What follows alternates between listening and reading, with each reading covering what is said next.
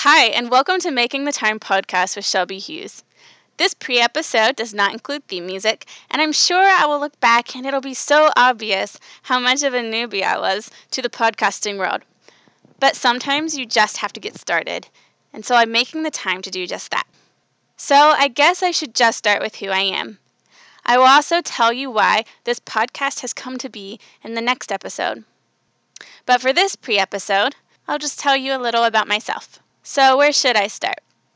I'm married to my college sweetheart, which we met each other the last week um, that he was graduating college, and then we ended up having a long distance relationship. For the first few months of our relationship, we wrote letters to each other. Old school, I know. I actually went to the summer camp to be a counselor um, for a scholarship, and one of the rules was that you were not allowed to use technology and it was deep in the in the mountains of West Virginia so there wasn't even signal to use technology anyway. So our only option was to write letters to one another. I remember waiting a good couple weeks before i got a letter um, and like i said we had just met each other. So in my head i was thinking this is not going to work. It's long distance. He will find a girl in oregon and who writes letters anymore? And needless to say, the other counselors agreed with me, all but one who had faith that he would write to me. And she ended up being my maid of honor in my wedding. For those of you who do not know us super well, my husband is an amputee. Um, he has a YouTube channel, which I will add in the podcast details. He doesn't get to create videos very often because of kids and time and marriage and time and work and time. Anyway, he has that YouTube channel called The Amp for Life. He does plan to start doing a few more videos here in the future.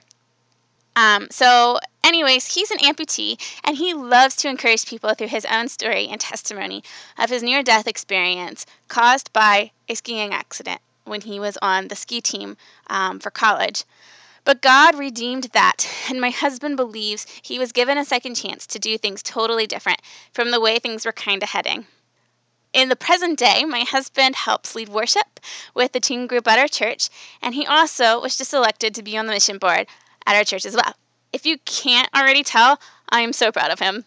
And I know this is an intro about who I am, but when my husband and I married, we became one. So I fully believe that the details about him make up a large piece of who I am, and vice versa.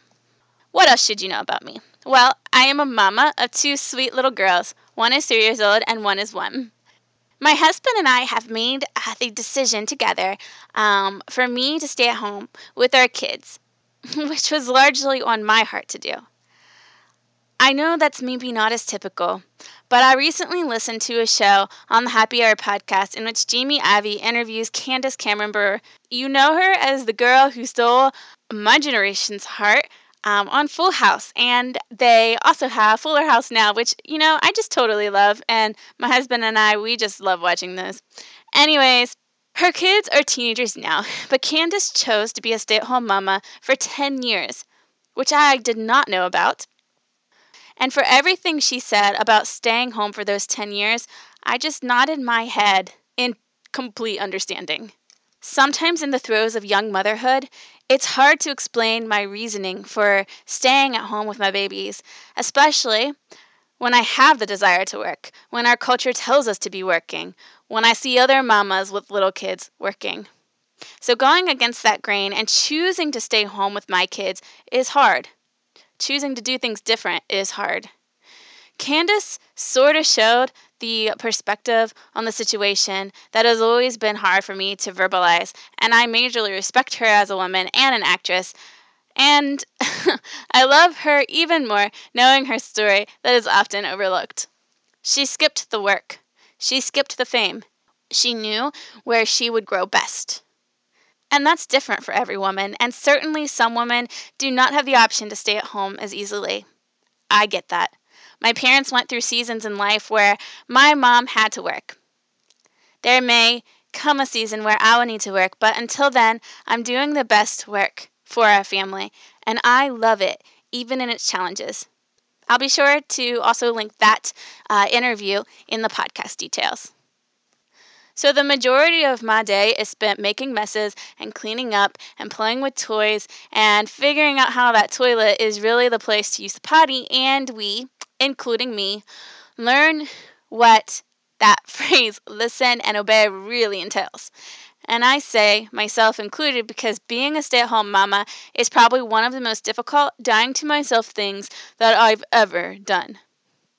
Don't get me wrong, I love my sweet girls dearly, but choosing to stay home with them instead of working is hard. And then to constantly remind myself that I am working when the at home mama life is glossed over to look like sitting on the couch eating chocolate. I mean, yes, I might do that once a week or so, but it's so far from that lazy misconception. And I know that. But I constantly have to tell myself that I am working, that I am doing a good work, when society had me believing that stay at home mamas didn't do anything before my little ones ever came along. So, besides being wife and mama, my most favorite roles, there are many other things that I love. One of those is my love for writing. So I write over at shelbylhughes.com and I write blog posts. But, you know, since my time is divided and hugely given to my family, I don't tend um, to do very many of those because it just it takes a bit of time uh, to write a blog post, um, especially a lengthy creative one. so because I have little spare time in this in this season right now, I tend to write little blogish like posts over on Instagram. I also have a Facebook page where I tend to post frequently. Those links will all be below. And as far as this podcast, well, you'll know more about that in the next pre episode. Um, but I will just say that I've had it on my heart to start this for about a year now. But I sort of needed the margin um, to let it ruminate in me before presenting it in spoken word to you. So, this podcast is about time, and I will explain the whole reason behind the name in the next episode. I'll tell you all the things that sort of brought this to fruition, along with what brought me to this place of creating a podcast for you.